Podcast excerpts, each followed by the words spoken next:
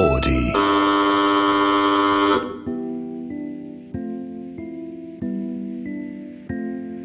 んばんは、二村ひとしです。こんばんは。映画コム編集部エビタニです。第2回の、はい、番組の名前が覚えられない。覚えられない。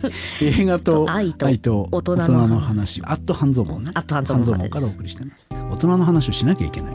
そうですね。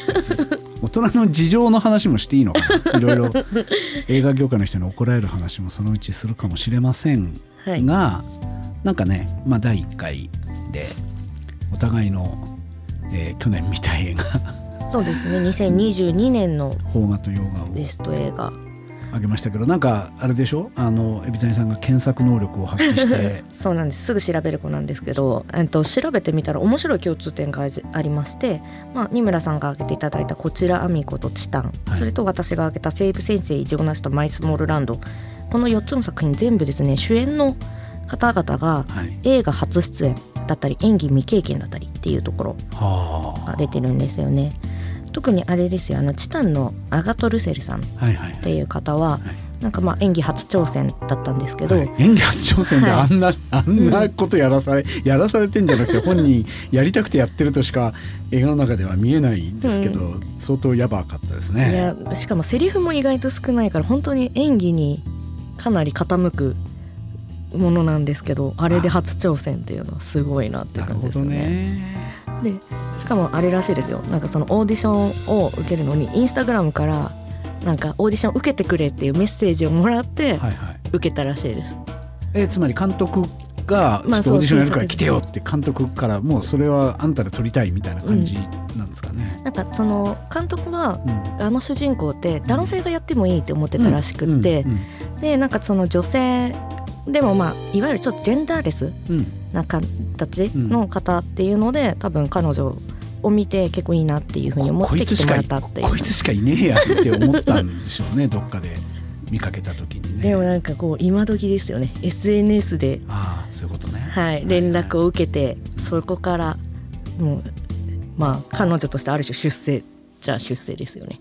なんかねその前回でも話したけど、うんうん。その監督がディレクションがコントロールできないものが映ることがあるっていう話と、多分今の話はつながんじゃないかという気がするんですけどね。あので今海老谷さんおっしゃった、えっと、セリフも少ないから演技にこうなんか胆力みたいなものが多分いる、うん腹の力みたいなものがいるんだけどじゃあそれは演技未経験だからできないかっていうとそうそうでもないような気がしていて、うんあのね、まあ、セリフがなきゃ成立しないお芝居ってもちろんあるんだけど今日話す「勝手に震えてる」とかまさにそうだと思うんですけど、うんあれはねあの主演の彼女のセリフ術みたいなうん。表現力みたいなの相当重要だったと思うけど多分チタンとかはそのセリフがうまいとかではなくてだからいや僕もねあのあえーなんだろうエッチなビデオを撮るときに、うんうん。その女優さんにその女優さんの役っていうかキャラクターじゃない何か違うもの。だからあの AV 女優ではない人がエッチをしているところを映さなきゃいけないことがあるわけですよ AV っていうのは、あそうですよね、うん。いわゆる素人ものみたいな素話ですよね。人ものも素人ものもあればドラマものもあって、うんで、まあ、素人ものの方がよく喋るんだけどね。あの AV に出てくれる人っていうのはね。男も女も。そうなんです、ね。そうそうそうそう。そんでドラマものっていうのはもちろん、うん。素人ですよって設定だけじゃなくて例えば人妻ですよみたいなことを言って、セリフをこっちが書いたりするんだけど、うん。まあねセリフがあった方が役に入り込めてその後がエッチになるっていう場合と、うん。でもその演技っていうレベルで考えたら、まあ、いかにセリフ言わないでさうんうん。その役をやになるかみたいなさセリフ言うとさどんな人でもさセリフ言おうとすんじゃん。当たり前 当たり前のこと言ってますけど今。あの多分ねこれは別にベテランの役者であってもさセリフ言わないもういやこれねあれですよ。それこそ去年の映画で言うと「ドライブ・マイ・カー」の中にさ、演劇の練習のシーンがあったじゃないですか。ありますね。あれ演出家役の人がさ、あの主演のああの人ですけどそうそうそう仮面ライダーはい。ブラックの人ですけど 演技するなって言うんですよね役者にね最初。あ言ってますね。そうそうそう。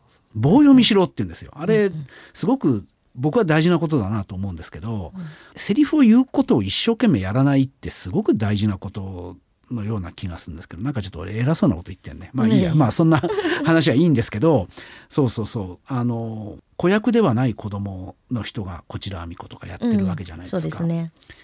そういうねなんかその海老谷さんが指摘してくれた去年俺らが見てそれぞれ面白かった映画が偶然演技が、まあ、できるかできないか分かんないけど私は演技ができますみたいな人ではない人が主演をやってたっていうのはね面白い。確かに面白いですね、うん、不思議な偶然でした。なんかある種そういうところに共感性とかも意外と湧きやすいのかもしれないですね。でまあその今回話す映画で言うとね、はい、あの、うん。うん、そのか、えー、勝手にじゃない方のバッファローで言うと、はい、そのヴィンセント・ギャロっていう人が、まあ自分で台本書いて自分で主役やって自分で演じているから、うん、であの映画ってそのセリフある程度あるんだけど、うん、まあそのセリフの内容を伝えることが重要なわけではない、うん、あこういうことをちょっとおかしい感じでずっと喋ってる人いるよねっていうその喋ってるっていうことが重要なのであってその時の喋ってる内容とは違うことが多分主人公の頭の中主人公だけじゃなくて登場人物みんなだと思うんですけどそのズレみたいなのが面白いし、うん、まああれだから台本書いて監督も自分でよくやったなと思うんだけどまあそれができる人だからああいうふうにしかできないんだろうなっつう感じなんだけどさ。勝手に震えてるはもう完全にあの彼女の松岡さんの僕が今言ったような意味ではない普通の意味での、はい、また普通って言っちゃった。あのちゃんとした意味での演技力すごいねあの人ね。いや松岡さん私本当好きなんですよね。うんうん、もう本当に表情とか、うん、なんかこう一気に変わるじゃないですか、うんうん、なんかこう結構明るいシーンからガンって突き落とされた時の表情とか、うん、なんかあれが引き込まれちゃうんですよね。つうかね面白いお笑うしかない映画じゃないですか。はい、あれ、あれもう、なんなんですか、エビ谷さんはもう痛くて見てられない感じだったんですか？いやもうそうです。痛くて、もうなんかもうああもう恥ずかしい恥ずかしい恥ずかしいみたいな気持ちになります。共感性周知そうですね。があるわけですよね。まあえっ、ー、と今日はまあ予告した通り、はい、えー、ネタバレごめんでいきますので、はい、えっと最後まであらすじを言ってくれちゃって いいと思うんですけど、はい、まあ見てない方は耳を塞いでください。えっと、まあ簡単に言うとどういう映画ですか？はい、まあえっ、ー、と、まあ OL ですね。恋愛未経験の OL の女の子が主人公で、まあ彼女が高校時代から憧れている一という、まあ同級生ですね。はい。はい、の1と2っていうさそうなんですよ。1と2っていう男を最初から記号化してんだよね この人ね。あれ、はい、俺そうそう映画すごい面白かったんで原作も読まなきゃなと思いながら原作読んでないんですけど、多分ああいう設定っても原作でできてるわけですよねね綿谷りささん。私もちょっとまだ原作はちゃんと読めていないんですけど、はい、あのまあ結構この映画って名前っていうのがかなりキーポイントになってる映画だなというふうには思っていて、まあ、ちょっとまあお話、まあ、話の筋をもうちょっと説明すると、まあ、その一っていう子が好きで疑似恋愛をしている彼女が会社の同僚で、まあ自分で2っていう数字の書き方が変な男の子で 2って呼んでいる2っていう男の子に、まあ、人生初の告白をされて有頂天になるんだがそこで恋愛に突き進む前に私の中ではもう一人彼氏がいると。その1っていう彼氏がいるから、うん、なんかそこに2に本気で行く前にちゃんと1に会いたいと。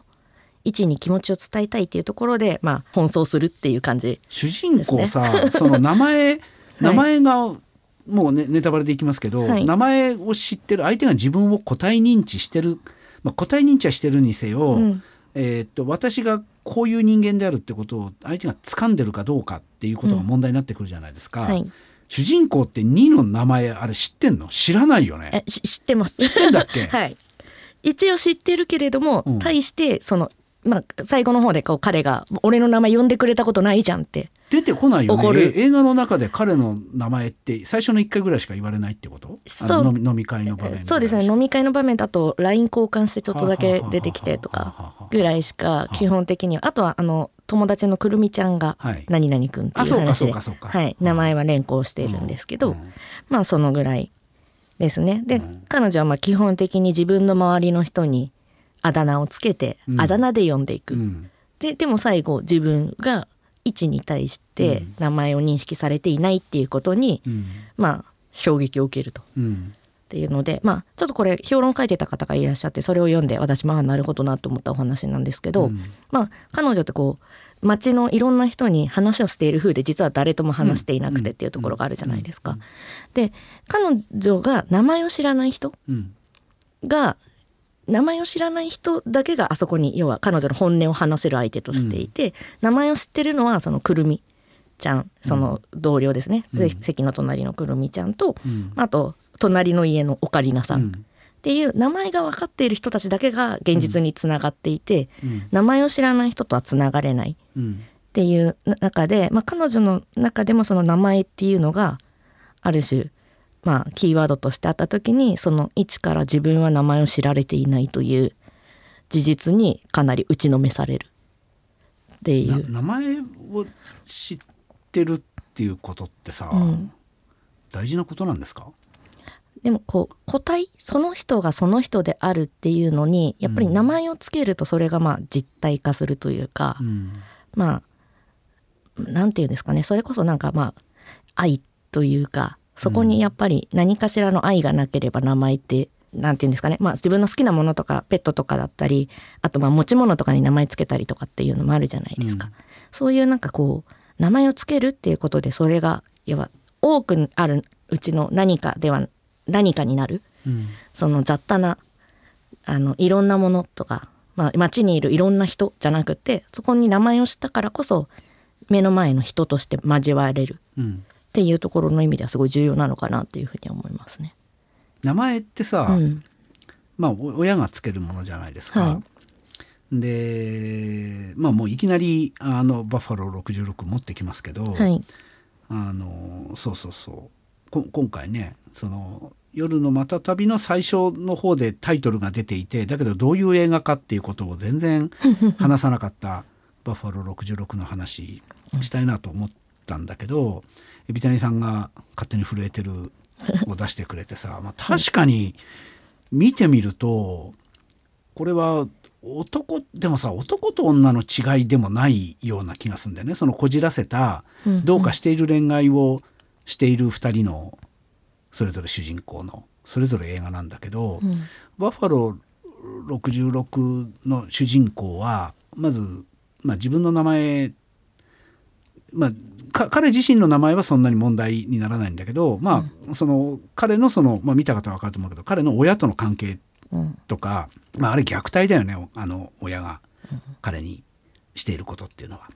ほんであの自分を虐待していた親のところに連れていく、えーまあ、自分の妻だとうん称する女の人が事実上誘拐してさ誘拐っつっても完全にそのずっと拳銃突きつけてるとかじゃないのになんで彼女があそこで言うこと聞いてついてくるのかそして最後なんでああなるのかっていうところは一つの肝だと思うんだけど、うん。彼女に、まあ、仮初めの違う名前をつけるじゃないですか。うん。でその名前っていうのが実は別の人の名前だったってことが後でボーリング場の帰りに分かるそうですね。じゃないですか。いやだから名前って何なんだろうなっつうでもとこですよ。それこそ、うん。やっぱり彼にとっては、うん。その高校の時の憧れの女の子その名前を妻にしているっていうのが、まあ彼はあと恋人は彼女だけだっていうふうに言ってる通り、やっぱり彼にとっては恋人イコールバイオレットでしたっけ？えーっとなんだっけな名前。えーっと まあまあそまあまうそうそう。あそうですね。であのクリスティナ・リッチに向かってね。あの子本名はレイラだっけ？なんかかっこいい一言だけ。しかはいも彼女も名前だけ言うんだよね名字を言わないで。えそうですね。でそれに対して「いやそんなのはお前の名前じゃないお前の名前はこれだ」とか言ってさ、はい。えーっとあれじゃない？なんだっけ？えーフライデーじゃなくてウェンズデーじゃなくてなんかそんなウェンディじゃない？違ったっけ？あウェンディ。だったような気がする。まあわかんないけどまあまあ、はい。な何にせよあれですよ、あのファンシーな名前ですよ。はい。あのレイラ レイラだっけ、彼女の本名が持っているなんだろうな。なんかあの多分さその英語の名前英語圏での名前っていうのもさその名前が持ってる印象って多う分ん。あると思うんだけど、まあ彼女に名乗らせたそのもともとのね、高校の時のクラスメートのマドンナが持っていたはい。あのいけすかない女になっていた。っていうかもともといけすかない女だったんだろうけどあの人は。そうですね。そう。あの彼女の名前ウェンディでしたね。ウェンディだったね、はい。レイラとウェンディですね。ウェンディっていううん。このふわっとしたさ、うん。あの美少女が持っていそうな名前うん。というものをさその名前でなかったらまああの表面的に考えたら彼は、えー高校の時のあの子と結婚したんだっていう物語が嘘の物語が自分の中にあって、はい。そしたら CIA とかいうさあのとんちんかんなことをさ もっと嘘の物語に重ねてくるっていう。あれ本当面白いんだけど、あのなななんだろうね。いやだから名前が結局名前必要なのっていうねその人間関係がある中で、うん、いやそれは別にあの勝手に震えてるの主人公がさうん。1とか2とか言ってることを肯定するわけじゃないんだけどあれはあれはまあ要するに順番をつけてるってことだよね。まあただのそうですね、うん、A とか B とか1とか2っていう名前つけるってことはさ順番をつけてるっていうことで、まあ名前をつけるってことがももしかしたらその順番をつけるっていうことに近いことなのかもしれないしね。なんでそんなことをみんなやるんだろうっていう 感じはするけどまあまあでもねあの皆さんセックスの時は相手の名前は呼んだ方がいいし 違う名前を間違えて呼ばない方がいいですよっていう。それは100%そうですね。はい。はい。話なんですが はい。えーっとそうですね。あれあのー勝手に震えてるの主人公さずーっと喋ってるじゃないですか、はい。つまりまあ内面の声ですよね。そうですね。現実には喋ってない相手と、まあ、心の中で喋っている。その声が観客に聞こえている。うん。で突然ミュージカルに、まあ、一箇所だけだけど歌を歌い始めたりする。非常にいいと思うんですけどあれが見て恥ずかしいっていうことはああいうことをやっておられるわけですか？いやもうまあでもやっぱり心の声って誰しもあるじゃないですか。で私本当にあの、まあ、勝手に震えてるもバッファロー66も見て思った感想が、うん。半径10キロの自意識だなと思って。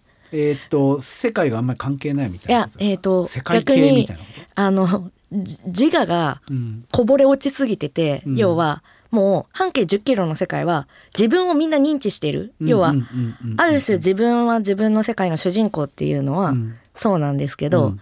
でも要はある種他の人にとっては自分は脇役だっていうことが分からずに、うん。常に自分のその生活圏10キロの中では、うん。自分の自意識がもう漏れ出ちゃっている、うん。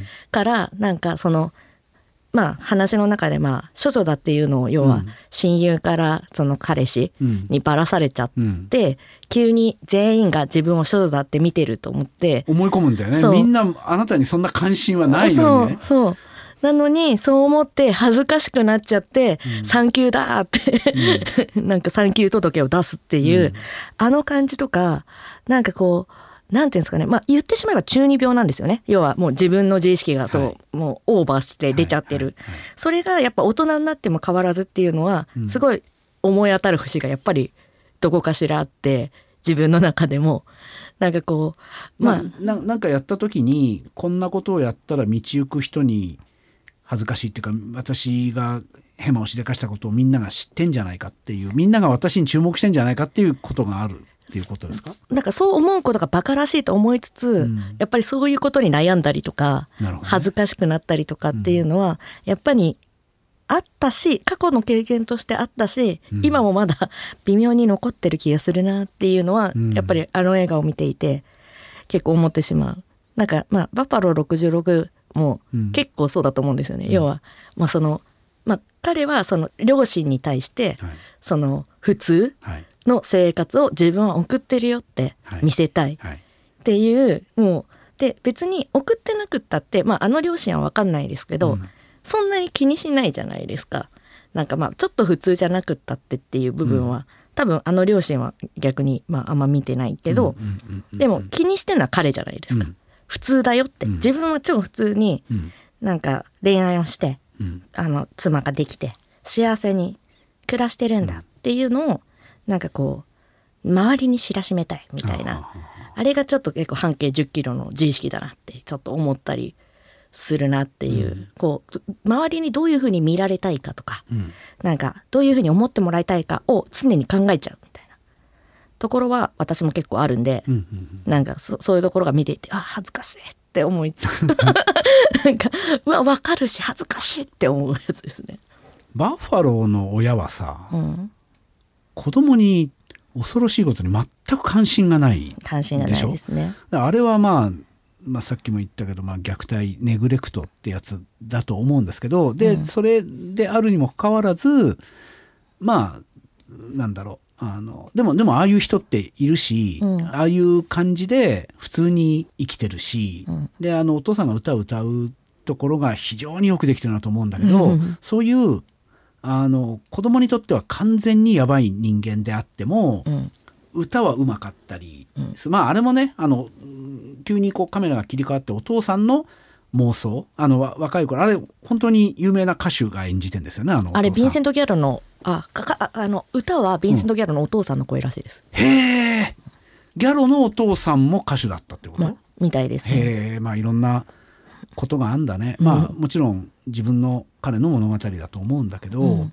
息子に対して子供に対してやばい親も、うん、まあ、お母さんのいいとこあんまり描かれてなかったけど あのねあのお父さんがあの彼女にセクハラギリギリの,、あの愛し方をするのとかさもう見てられないんだけどでもそういう人でもああやって美しい歌声のように彼女には聞こえるっていうさだからどどんなこれ別にどんな人にもいいとこがあるなんていうことを別に言いたいわけじゃないんですけど、うん、あのそれこそさ真実は一つじゃないんですよ。うんうん、すごく真実は一つじゃないってまあ、あの人間のいろんな角度から見えてるものっていうのがずっと一人称映画でねギャロの映画であるにもかかわらず、うん、あれがさその主人公のしかもその海老谷さんもおっしゃった半径10キロが自分のことを見てるっていうのは、うん、あの女の子の方のさクリスティーナ・リッチの方のさ、はい、背景が全く語られないんだよね。そうなんですよねだけど分かるんですよあれ。わ分かりません？あの子あの子もいやだからそれがあの子にも何かあるって考えないと、彼女がついてくる理由がないじゃないですか。うん、あのね多分その芝居をクリスティアニッチはしてるんですよ。あの全くセリフに一行も書かれてないにもかかわらず、うん、彼女があのつまんなそうな顔して踊りをダンス教室にいるわけですよね、うん、最初ね。あのところとかねいやなんか役者の演技ってすげえなっていうふうに僕はバッファローのそうクリスティアン・リッチの背景が描かれていないギャロの背景が全部描かれてるにも、まあ、全部でもないんだけどね。まあだけどああいう、うん、ああいう家で育ったああいう両親のもとで育った子が、うん、まあチンピラっていうか半グレみたいになってだけど結局ケツ吹かされてああなるっていうまあ本人が悪いんだけど、うん、いやあれはいいね。でもそのそうですねクリスティーナ・リッチがその両親との食事のシーンで、はい、こう危機としてその CIA の話とかを話すのに、はい。はい、やっぱり彼女のその背景がやっぱこう若干透けて見える感じがありますね。はい、はい、そうなんです。そうなんです。見えるんです。で、うん、えー、っとそれで言うとさあのヴィンセント・ギャロが、うん、バッファロー66の主人公がなぜああなっちゃったかっていうことをは描かれてるっていうかむしろそれが一つのテーマ。あの親子関係が一つのテーマだと思うんだけど、うん、勝手にフレットロはそれがないですよね。全くね。まあ、そうですね、うん、まあ、彼女の出自とかそれこそ親は一回も出てこない。田舎私は雪国生まれで東京でっていう自己紹介があってそしてその親出てきてますね。出てきます。途中で。出てきてるし、うん、出ても来てるしその田舎で同窓会やるってことが一つの重要なことであるにもかかわらず、うん、そこでの関係っていうか彼女がなぜああいう半径1 0キロのまで自意識が満ちてる人になったのかっていう説明が一切ない。でもそういう意味では、うん、あの彼女の高校時代が、ある種それを描いているかなっていうのはあの要は高校より前については分かんないけれども、高校は、まあ、ある種、まあ、あの辺の時代って、まあ、誰もがちょっとその中二病っぽくなる、うん。でその端みみたいな、うん。なんか私は他の人とちょっと違う風に位置を愛してるみたいなうん。自意識になってそれが結局継続しているっていうのが彼女のこじらせかなっていうそうそうそう。だからあの奥行きはあるっていうか、うん。高校の高校生の彼女がああなりましたっていうさその表現がまた彼女あの松岡さんがうまいんだけど、あの高校生の時の冴えない彼女を演じるうまいんだけどでもじゃあその高校生がの時の彼女がなんでああなったかそして、えーあこういう人を好きになるこういう一一みたいなうん。男子高校生を好きになる女子高校生オタクの女子高校生うん。いるよなっていうふうに見てる方は思うし、はい。ビタニさんはこりゃ一言じゃないって思うのかもしれないけど はい。まあだから何度も言うけどそれがなぜなのかなぜつまりそもそも人はオタクになるのか人はなぜそもそも中二病になるのかっていうことが描かれてないって僕はわざと描いてないような気がするんですよ、あれがね。うんあうんうん。のつまりこれ普遍的なことでしょって言ってるんじゃないかっていう感じがして、まあ理由なんかないよねっうん、て思いますよね。自分がまあ多分私も世間一般的には多分オタクなんでしょうけど、うん なんか自分がオタクになった理由とかうん別になんか考えたこともないし、まあ、なんか親がこうだったからとかちっちゃい頃こうだったからオタクになりましたっていうのでは全然ないなっていう気は考えたことないんだ。ないですねへ。なるほどね。てか、なうん。若干自分オタクであることを否定というか私そんなオタクじゃないかもとは思ってるんですけど、まあ、そそれは周りにもっとひすごい人がいっぱいいるからですか？あの私あんま一個にのめり込むタイプじゃなくて、はいはいはい。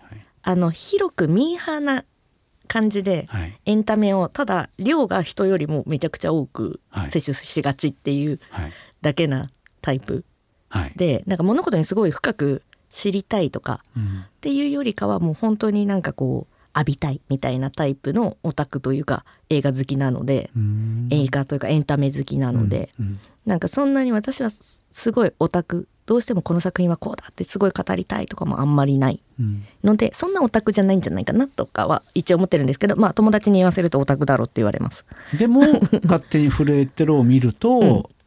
これは私だって思って恥ずかしくてうん、いろんなものをかきむしりたくなる感じ。いやそうですね。もう体中かきむしりたくなりますねあれ見てると。ね。ななんかそれってさいやだからその理由を描いてないことがなんかあのこれは僕は、うん。いや勝手に震えてるだけ昔大昔見て、うんうんうん。まあ、今回見直したんですけど、はい。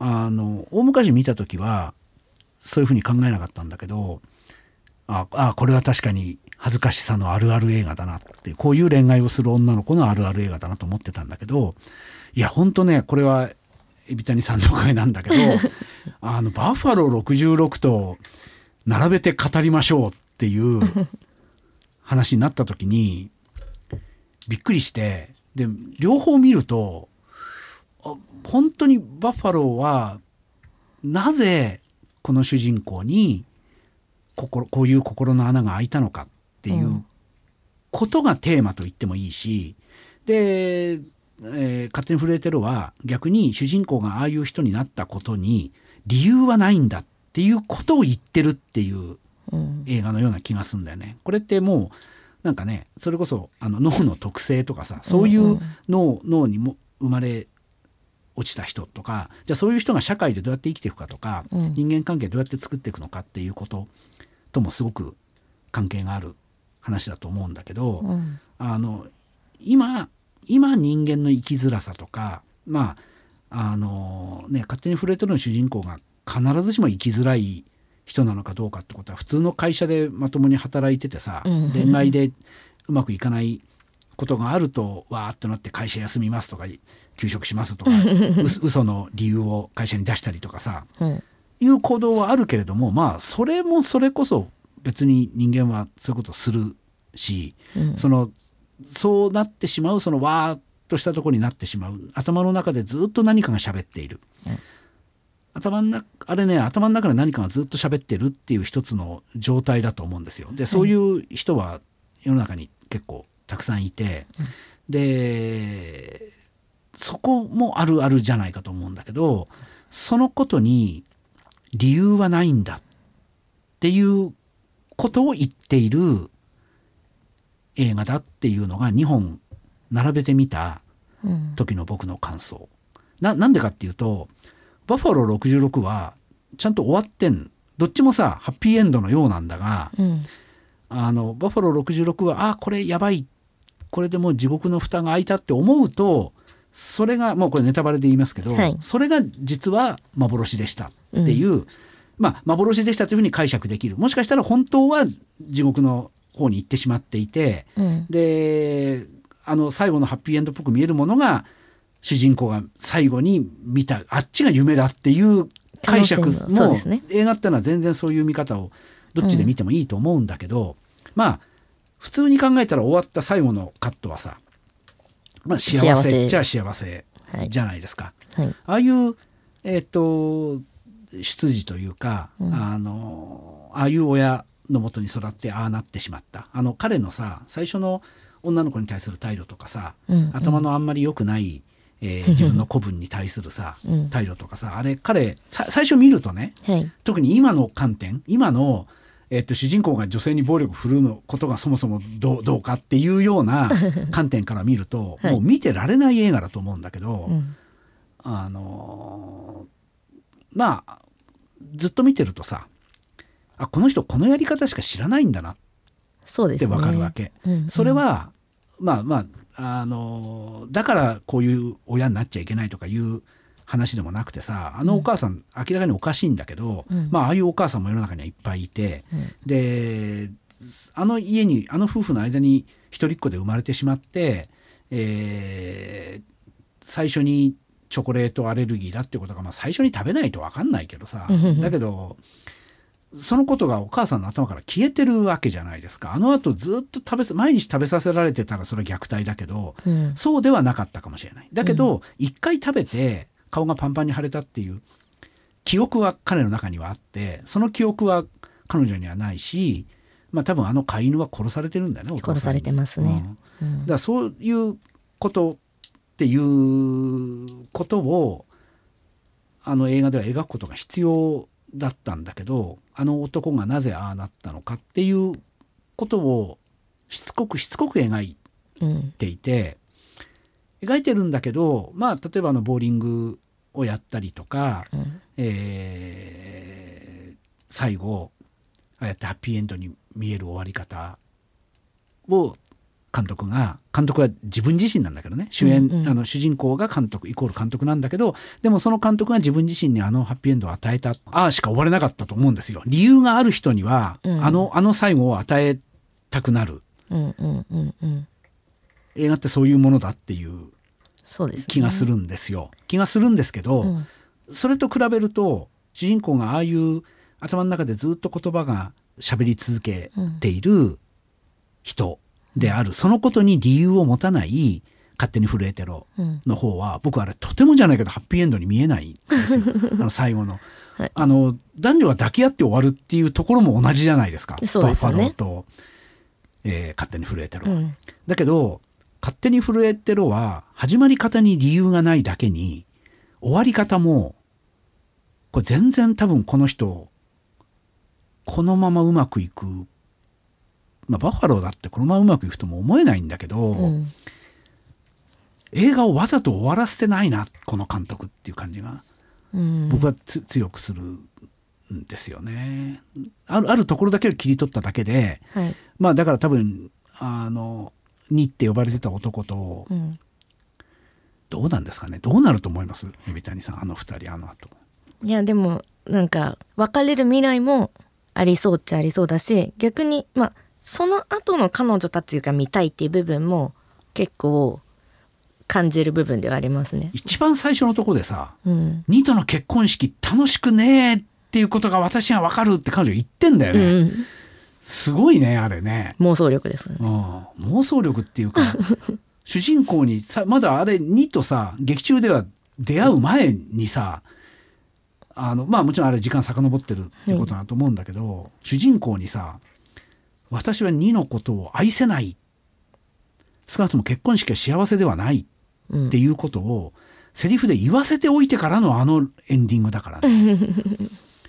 そうですね。いやだから僕がなんかちょっと思うのは、やっぱりバッファローが何年前の映画だろうあれ。えっ、と98年。99年に日本で公開されてます。まあだから今から20年ちょっと前のまあそれこそその毒親の話とかね、うん、それはあの映画に出てくるみたいな極端なもっとひどい親も日本にもアメリカにもたくさんいるし、はい、えー、僕の持論で言うとああいうことをしない親であってもあらゆる親は僕は子供の心を傷つけているっていうふうに僕は思うし、うん、まあそれによって人間の性格っていうかもうまさにそれを描いた映画だと思うんだよなバッファローは。こう、うん、こういう形の穴が心に開いているからもう最初から、えー、自分の弟分に対しても、うん、初めて出会った女の子に対してもああいう口の利き方しかできない。でああいう行動しか取れない。まあそりゃあのヤクザになっても出世しないし、まあそりゃ愛されないですよね。そう、うん、愛されないんですよ彼は。うん、でそのことに理由があるっていうことをずっと描いている映画で、えー、多分そのことに理由があるっていうことに心理学とかが着目したのが30年ぐらい前なのかどうか分かんないけれども、うん、まああの監督であり主演であるヴィンセント・ギャロはまあ自分にもおそらくそういう傾向があるっていうことを、うん、これは映画になるって思ったんだと思うんだよね自分の生きづらさ。自分かどうか分かんないけど、うん、主人公のような生きづらさっていうのは映画になるって思ったと思うんだけどまあそっから20年経って20年近く経って日本で作られた「勝手に震えてろ」っていうのが、うん、今割とねその心理学じゃないけど心理学とかカウンセリングとかにさ、まあこれは男性から逆あの恋愛関係においてあんたそれやられてるの DV じゃないとか虐待じゃないっていう文脈でであって、はい、えっと勝手に震えてるにはそういう描写は全然ないんだけどそうですね、うん、単に女の子が一人相撲を 取ってるし、うん、まあ 2, 2っていう男性も彼女に対して一人相撲を取るわけなんだけど、うん、恋愛の一人相撲ってことが描いてるわけで実はそこまで恋愛の暗黒面描いてない。だだから僕はあれ普遍的な話だと思っていて、うん、まあこういうふうに本当にその海老谷さんの言葉で言うと半径10キロまで自意識が満ち満ちているがゆえに一人相撲になりだから生きづらいだから恋愛現実の他者他の人に触れることで幸せになりづらい人、相手が見えてないってことですよね。あの、ね、1のことも2のことも見えてないってことじゃないですか。うん、結局1も2も名前で呼んでないですからね。そうそうそうそうそう、うん、そうそういう人が、えー、そういう人がいますよと。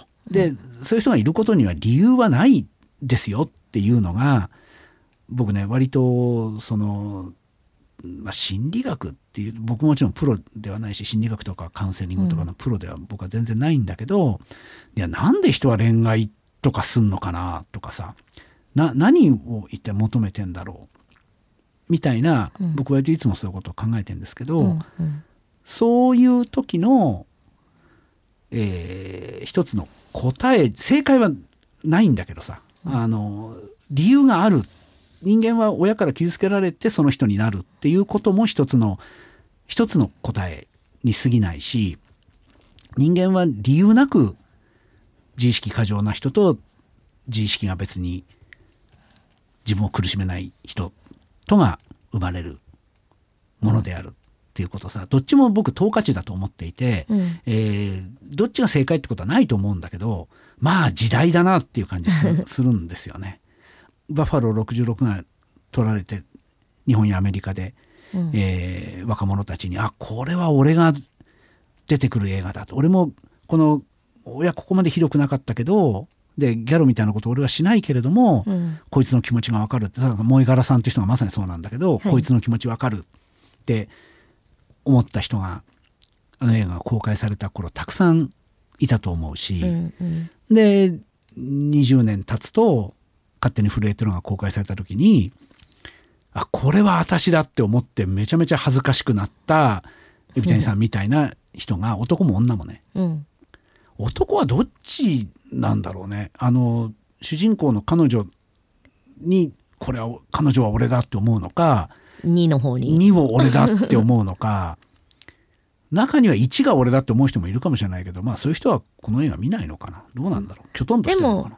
1の人1も結局は、うん。要はみんなが認識しているうん。1と、うん。まあ彼自身が認識している自分自身っうん。ていうものの乖離うん。を持ってる人じゃないですか。まあまあねそうだね、うん。そうですね。その他者の持っている自分っていうものうん。と、まあ、自分の中の自分っていうのの、まあ、差の大きい人なので、うん。まあ、そこは共感できる部分もあるのかなっていうのは私は結構一のセリフはなんか響いた部分もありましたね。えた例えば？あのまあまあ最後しか出てきこないですけど、うん。やっぱりその、まあ、みんなあれはいじめだろって。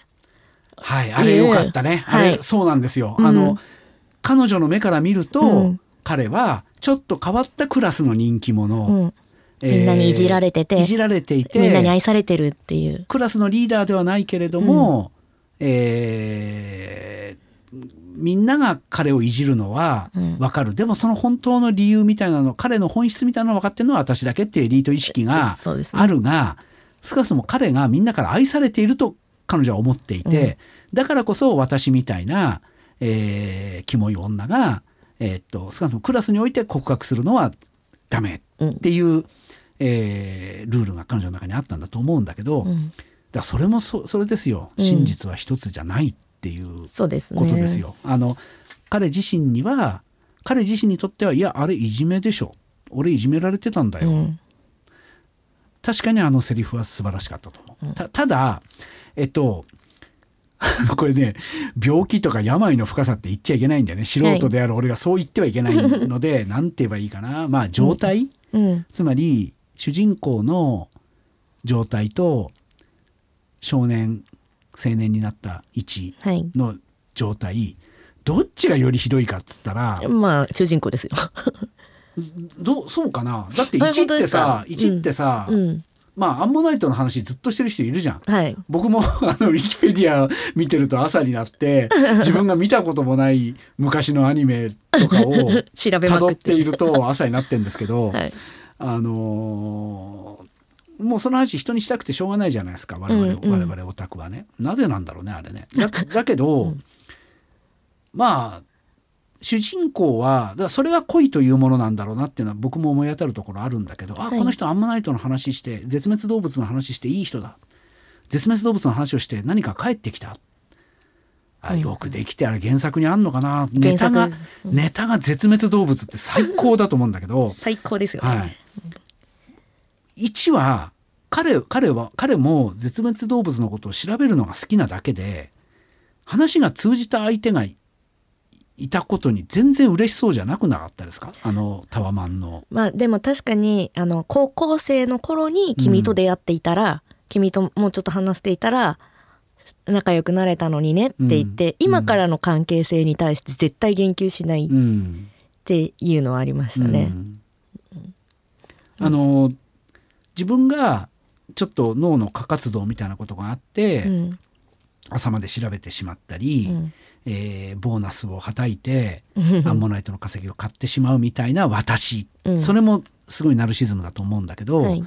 それを共有できるこの人にはそれをぶつけて大丈夫みたいなのって、うん。あれやっぱり単なるオタク知識とかオタク行動だけじゃなくてそれを使ってやっぱり彼女は性的なことをしてるんだと思うんですよ。近づくっていう感じですよね。心の距離というか。そう。別にアンモナイトを使ってナンパしてるわけではない。それは多分普通の人がやることで、うん。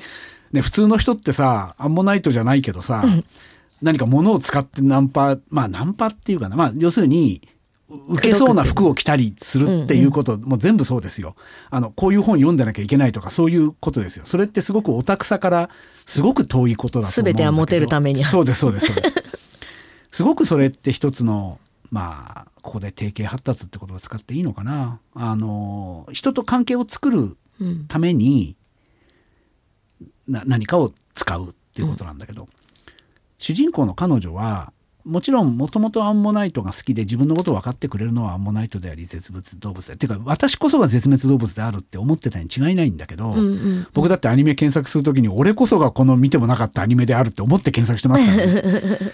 オタ まあオタクってそういうものだって決めつけていいのかどうかも分かんない。そうじゃないよっていう人もいるかもしれないけど、うんうんあの彼女はやっぱりそのことと絶滅動物こそが私だっていう気持ちとあでも絶滅動物のことが私が好きだった一君がうアンモナイトに興味があった。っていうことにさやっぱり飛びつくしその時にすごい幸せが訪れるうん。じゃないですか、それには僕すごいその感情には身に覚えがあって、うんでもそれに対するあの彼の冷たさうん。うんっていうのが、いやそうどっちが状態がやばいのかなっていうことですよ。だからい意外と彼女はやっぱりその恋愛なんで彼彼女はさ一が東京にいたっていうかそもそもあの同窓会やろうとしたっていうか要するに現実に触れようとし始めたのかね。それはやっぱりこう自分の中では一はその永遠のまあそれこそバッファローのうん。ウェンディであって、うん。その彼を超えるうん。ためうん。にはうん。やっぱり一回そこのなんか踏み越えていかないといけないと思っているし、うん。まあそれであわよくばもうもうなんかここで一回もう会わなかったら前のめりでまあ一回死にそうになるじゃないですか、あの火事を起こして。うん。うん。でやっぱりああそこでそう命は永遠ではないっていうことだよね。そう。そうかそうか。でそ,、この瞬間にやっぱり一に一回会うべきであるっていう彼女の決断うん。っていうのがでもあれはやっぱ2がいなければ1に会うっていう決断もしなかったと思うんですよね、うん。例えばたとえ命に限りがあるって気づいたとしても、うん。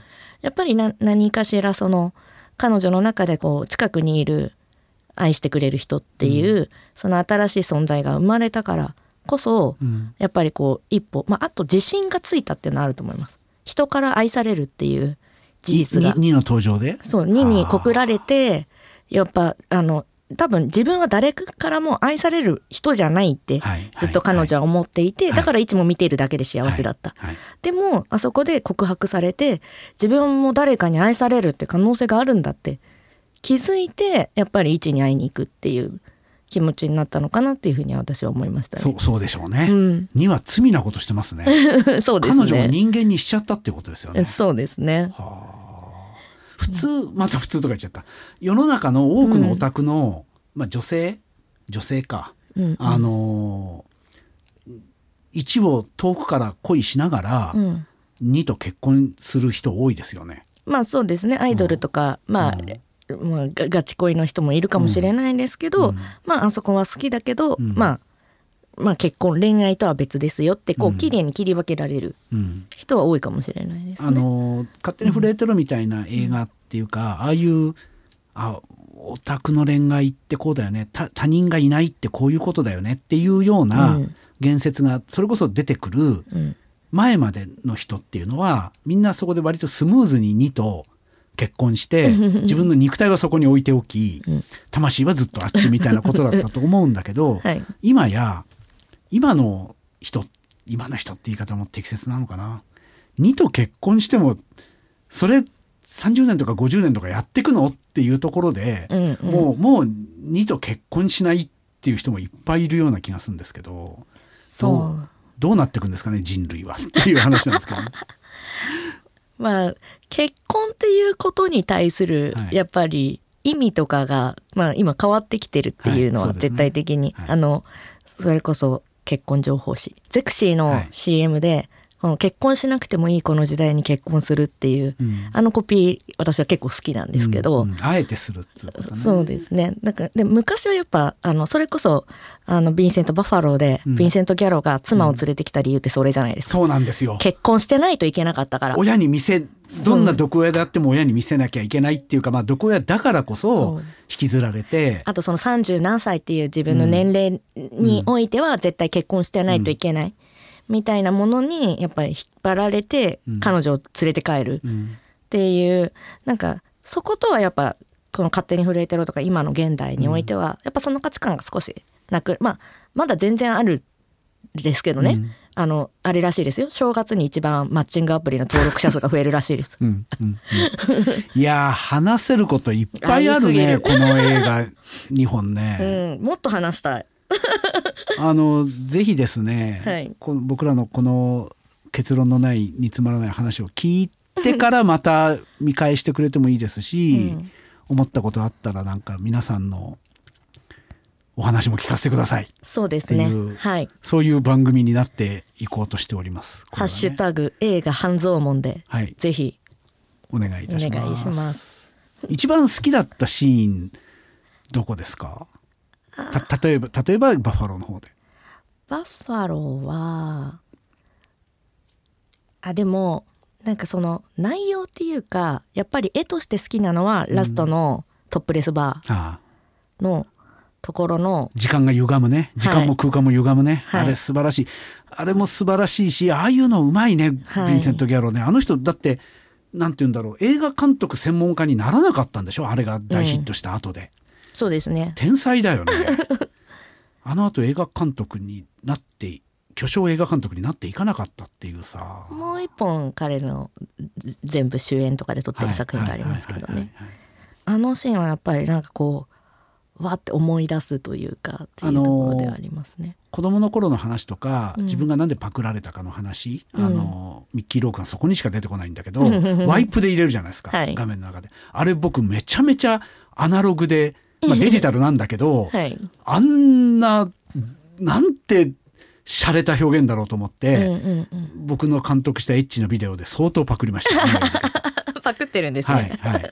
あのまあいいや。そうそうそう僕ね勝手に触れてるだと、はい。やっぱりあの花火の会社っていうかおもちゃの会社の OL たちがお昼寝をするところ、ああまつげ触ってもいい。はい、そそのもちろん女同士の関係もはい。エモいんですけどあこの会社の OL の人大きな会社の OL の人って昼寝するんですか？あんないやいや私もあんまちゃんと大きな会社にいてはいないのであれですけどああの表現不思議ですよね。とても不思議で えっときちんとこいろんなことに答えが出ているんだけどバッファローもそうだし、うんうん。勝手に触れてるのもちゃんと、えっと、謎が解けて、うん。まあ勝手に触れてるは謎が解けた結果、えー、2人を突き放してるように僕には見えるんだけど、うんうん。主人公を突き放してるように見えるんだけどあのシーンだけ謎のままなんだよね。何の説明もなく ああいう会社まあああいうものって感じですよね。そう。で世の中ってこういうものっていう悪い意味で出てくる悪い例として出てくるああいう映画ってあるんだけどあれあの人たちのいやだから決して主人公がね特殊な人ではなくて、会社であの会社で働いてる OL だけじゃなくて働いてる女の子だったり人間ってみんなこうだよね。あれ僕幼稚園のお昼寝しのうん。時間に見えたんですよ。確かに。うん、あ人間ってみんなこうやって抱えながら寝てるよなっていうのが、えー勝手にフレートルは好きでした。皆さんはどんなシーンがバッファローや勝手にフレートルのどんなシーンが好きだったですかっていうことをはい。みんなに聞きたいです。ぜひ教えていただきたいです。はいそんな感じですかね今日はね。そうですね。ちょっとまだまだ語り足りない部分はありますが、はい。そろそろお時間ということで。そしたら次回の課題映画を考えましょう忘れていか。た。えっと次まではい。にこの映画見といてください、なんか映画 .com の方で催しがあるんですか？そうなんです古いよ。はい、あ往の年の大英のあの映画でしたっけ？映画 .com が運営しているオンラインのあの配信サービスがありまして、シネマ映画 .com というあのサイトなんですけれどもそ、れは、えっと配信ではい、お金払って何百円か払うとそうです。チョイえっ、とスされた映画が見れる、サブスクではなくて、あの月額料金は一切なくて見た映画都度課を金でね。関係で都度課金買っていただくっていう形ですね。で見れるんですけれども、まあそこでえっ、とシネマ映画 .com の大英映画祭というのをはい。1月20日金曜日から2月の16日の木曜日、ちょっとえっ、ともしかすると日程変わるかもしれないんですけど、まあ、情報はね、はい。あのーこの、えっとはい。番組にくっついたインターネットで見てもらいましょう。はい、まあぜひ検索していただければと思うんですが、まあ、そこで、えっと大英という映画会社、まあ、ご存知ない方もいるかもしれないんですけれども、はい、まあ、ガメラを作ったそうです。とこですよ。1971年に倒産して亡くなっているその会社なんですがそこの会社が創立80周年。1942年なので、まあ、正確には2022年なんですけれども、創立80周年ということであのリアルの映画祭大英 4K 映画祭っていうのを、えっと全国の映画館で実施するんですね。そのタイミングに合わせてあのシネマ映画 .com の方でも、えっと映画祭を実施しようということで大英作品を、えー初配信の2作品を含んで計12作品ですねを配信するっていうところがありましてでその中でちょっと二村さんにもあのラインナップ見とけと、はい。これを見とけっていう。っていうので、はい。黒い10人の女。これねあの日本のはい。やばい恋愛映画っていうと、必ず出てくるタイトルなんですけど 僕見てないんですよね。監督誰だっけ？市川崑監督です。そうか。なるほどね、八つ墓村とか犬神家の一族金田一耕助シリーズとかでも有主名な。演はこれタイトルからするとはい。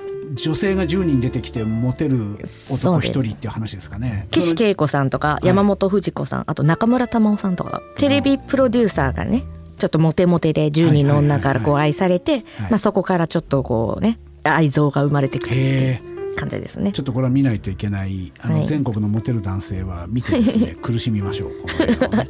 そうですね、はいはい、じゃあそれを、えっ、とできればまあ映画 .com でか、はいまあ、劇場でもやってんのかな？えっと黒い10人の女は 4K ではやってなくって。あじゃあ、えっ、と DVD 借りるあかそうですね。私としてはできればシネマ映画 .com で見ていただけるとな助かります、な300円ぐらい。500 330円ぐらい。はいはい。はい。見れますので。でその映画のはい話をしましょう。あしまとね劇場公開で言うとね、はい。もうちょっとあんまり時間がないんでささっと言いますけど「はい。えっ、とグッバイバッドマガジンズ」という、うはい。えー去年はちょっとだけ話題になった映画が、えー話題になったんで、えー今年になって劇場、全国公開。はい、拡大公開されはい。てまあこれ僕次の、えーっと映画 .com の連載のコラムで書きますんで、はい。まあ読んでいただければという感じなんですけどいい映画なんで皆さん。はい。グッドバイバッドマガジンズも1月20日から全国でロードショーです公はい。開ですね、はい。ちょっとそれらの映画を見てくれたか見てくれた方向けんじゃないな。見てない人もも聞いてほしいんですけど、はい。ネタバレありで話します、私たちがその話をちょっとさせていただきますので、はい。ぜひ一緒にあの感想等を話せればと思います、で次回は2月8日に配信となります。この番組はい。がですか？はい、3回目は2月8日です。はい、よろしくはい、でおは願いいたします。はい、映画と愛と大人の話アット半蔵門ここまでのお相手は映画 .com エビタニとあ、二村ひとしでした。おやすみなさい。おやすみなさい。